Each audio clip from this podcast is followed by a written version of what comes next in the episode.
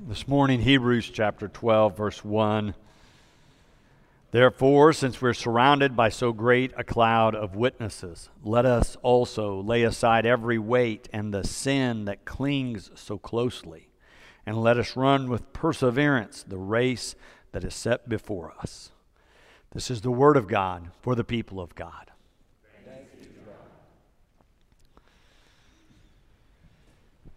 So, if you were here last Sunday out in the tent, you know, we read this same verse as our text.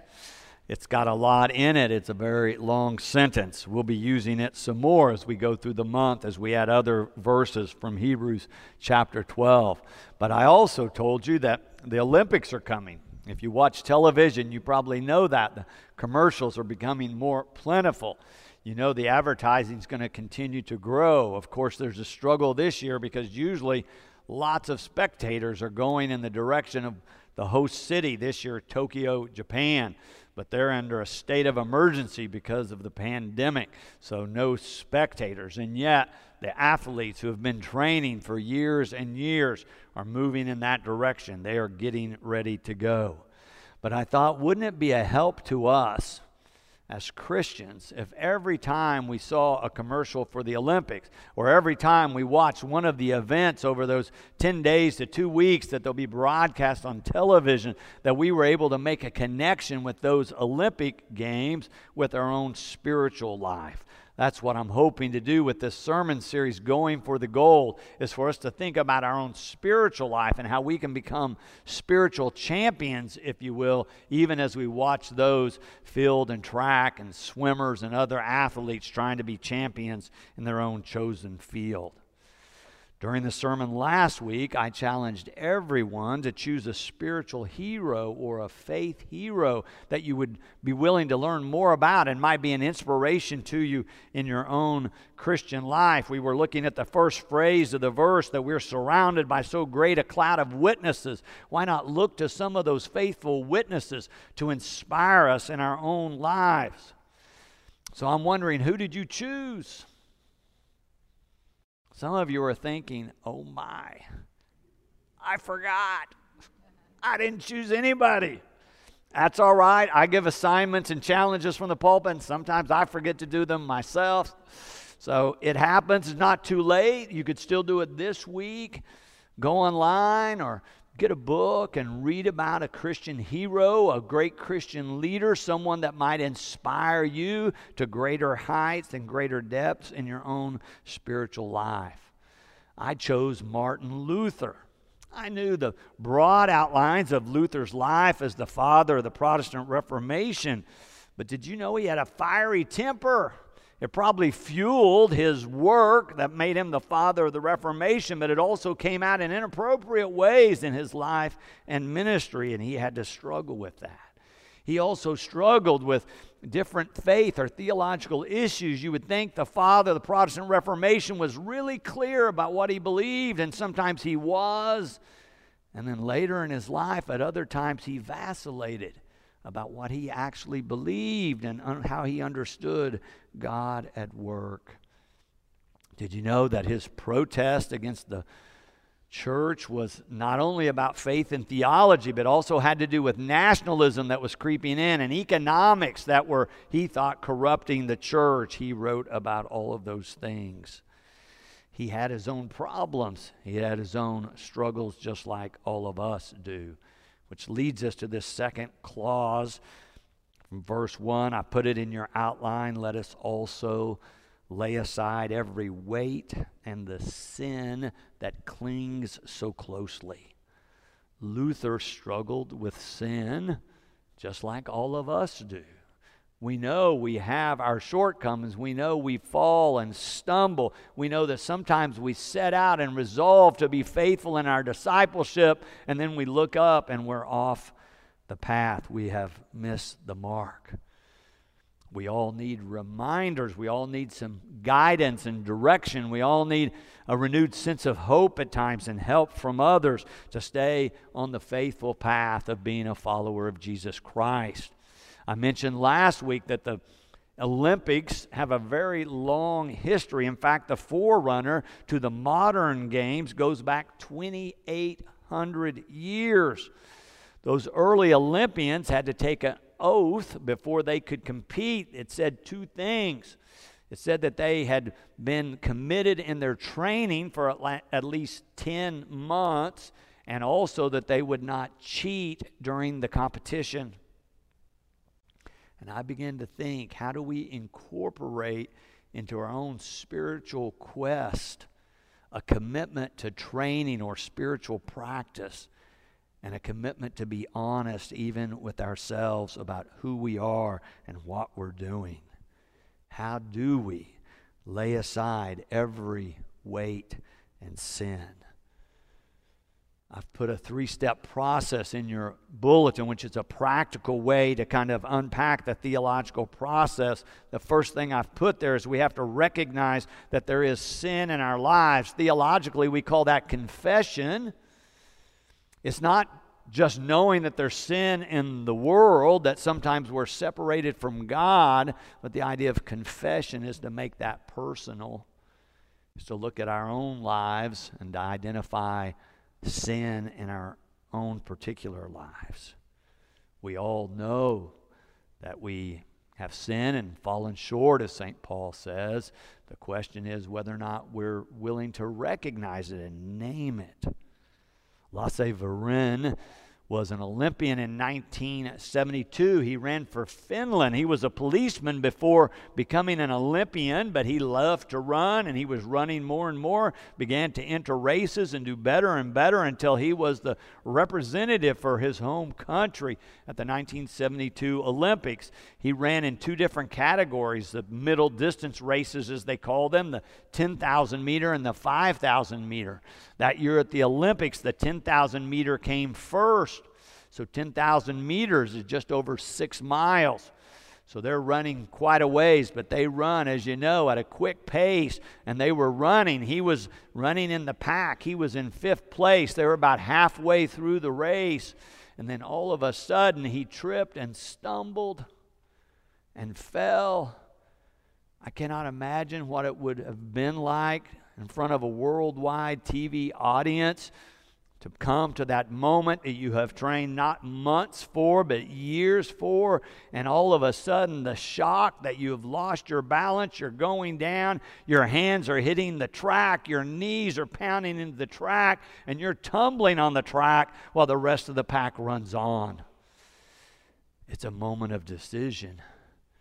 You have to decide if you're going to stay down and nurse your injuries or at least your ego or if you're going to get back up and get in the race. Viren, without hesitation, as soon as he could gather himself, jumped back up and began to run again. And not only run, but at a faster pace than he had been running before he fell. Remarkably, within a couple of hundred meters, he had caught the pack. He was back in the race, and slowly he moved past one runner till another till he was in second place, only one runner still in front of him. But there were still a couple of miles to go, and you know how these races go. Different people surge. So, sure enough, this was no different. One person or two would go to the lead, and then they would get tired and drop back, and somebody else would take the lead.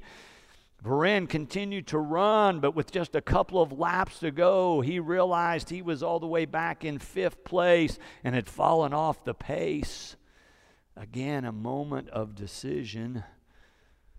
He was able to gather his resolve to dig down deep and decide to give it his all, to give more than he had already given. And he began to pick up his pace again as he passed one runner after another until it came down to the final stretch. And he and two others are just barreling along, coming to the finish line. He's in the middle, and just at the end, he's able to take a couple of paces quicker than the others and cross the line with a runner at either shoulder. But he had won the gold medal, he had won the race when the time was verified, not only has he won the Olympic gold, but he had set a new world record.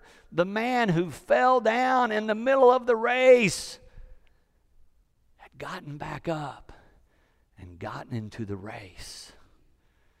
It should be an inspiration to all of us when we stumble and fall. It should be a reminder to each of us that sin need not be the last word in our lives. Leads us to step two that is to remove or release the sin. The sin that clings so closely is how this author describes sin, something that sometimes we want to get rid of as hanging on to us or we're hanging on to. How do we release that and let it go? Sometimes it's just a behavior that we can decide to change. We haven't been going to church and we can decide we're going to go to church. It can be something simple, but other times it's much more deeply seated, rooted deeply in our thoughts and our feelings. And even though consciously we're trying to change, we still feel like we're failing. At times like that, we know we need God's help. This author doesn't get around to saying it until the next chapter. But he says we can count on God. He says God will never leave us or forsake us. In that 13th chapter in verse 6, he says, Because of that, we can say with confidence, The Lord is my helper. I will not be afraid. So often, it's not even sin, it's our fear of sin or fear of facing our sin that holds us back. The good news is that God is ready and poised to help you whenever you are ready to allow God to help you. But even more so than that, in our Methodist theology, we proclaim that God is already at work in our lives for good before we ever even know it, before we recognize it. God is already at work trying to lead us and offer us abundant life. Sometimes the question is Are you ready? Are you ready to let go of that sin that clings so closely?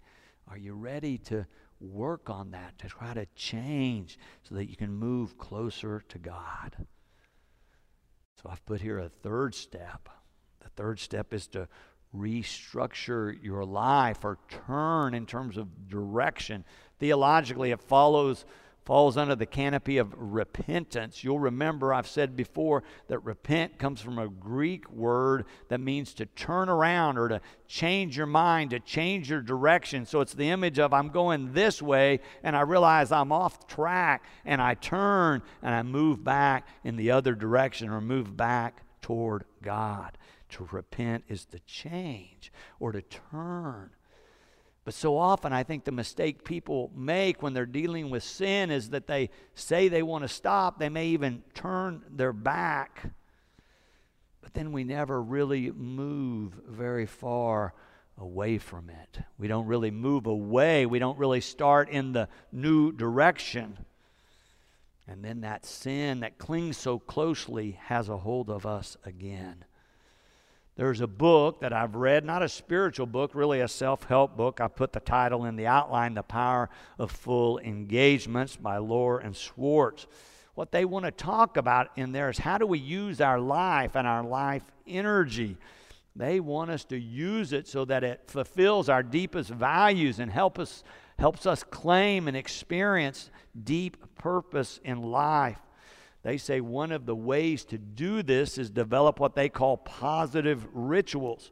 They define rit- rituals as precise behaviors done at specific times that become positive rituals when those behaviors translate your deepest values and priorities into action. They point out a startling statistic they posit that some 95% of our behaviors we do out of habit. We go through life doing things without even hardly thinking about them. They suggest we would fulfill our purpose in life and be more fulfilled and more whole if we would develop more intentional and positive rituals or habits. I think they are on to something. I think this could be a very practical way to turn away from sin. They say these rituals become most effective when they are written and specify exactly when, where, and how this behavior will occur. They cite an impressive body of research in the book. Let me just give you a couple of the examples they share. They said there was a study done with a group of people, and what they were all they had to do was write a report or write a paragraph about how they planned to spend Christmas Eve and then turn it in. Now, one of the groups they had write down exactly when and where they were going to write the report. The other ones they just said turn it in at this deadline. The ones who didn't have a specific time stated, only about a third of them even turned in the report. But for those who wrote down when and where they were going to write their report, it skyrocketed to 75%. Another group was with women. The study was trying to see if they could help women do a self examination of the breast. They had two different groups. One, they just said, do it within a certain period of time. Again, the other one, they said, write down when and where you're going to do this. You know what they found at the end of the study? Those who had not committed to a specific time and place, only about half of them completed the exam. But those who had written down when and where came in at 100%. Every one of them did it. It was double the result. One other study they did with students, it was about whether or not they would begin a fitness routine. Again, two different groups of students. Again, they're having them write down what to do. Guess how many of them did it if they didn't write it down? Only 29%. But then they brought that group in with the other group and said, We're all going to write down when, where, and how we're going to start and fulfill this fitness routine. The second time around, again, the change was dramatic. Over 90% of the students not only started the fitness routine, but followed the program through to completion. It seems almost too simple to be true that we can have dramatic changes in our life if we'll simply write down when, where, and how we're going to work on whatever we've identified. I mean, isn't that what weekly worship is about? We all come Sunday at 11 every week. Oh, but wait, not everybody comes every week. But it would be great if people would write it down, put it on their calendar, make it a priority. Our attendance, according to the research, would double. So simple and yet it can make a dramatic difference. It's the same thing with a devotional time or your prayer life. If you're going to do it every morning when you get up out of bed, the chances of you doing it skyrocket than if you just think at some point during the day, I'm going to take some time for prayer. The same thing about giving when it's systematic. Those who commit to make a tithe or set up an electronic deposit, they're so much more consistent in their giving because they've already made that commitment and specified when, where, and how it's going to happen. We can apply these ideas of positive rituals that these guys have to our own spiritual life and growth. And I think it's a great practical way to turn away from sin and to experience the life that God intends for all of us.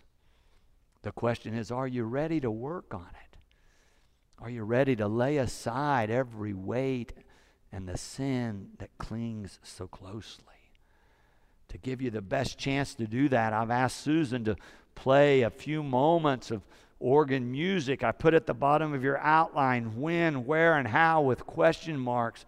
The revivals often close with a time of prayer and music, people coming to the altar. Certainly, you could come if you want, but I'm encouraging you to take a moment and think about your own life and something that needs to change and write it down now.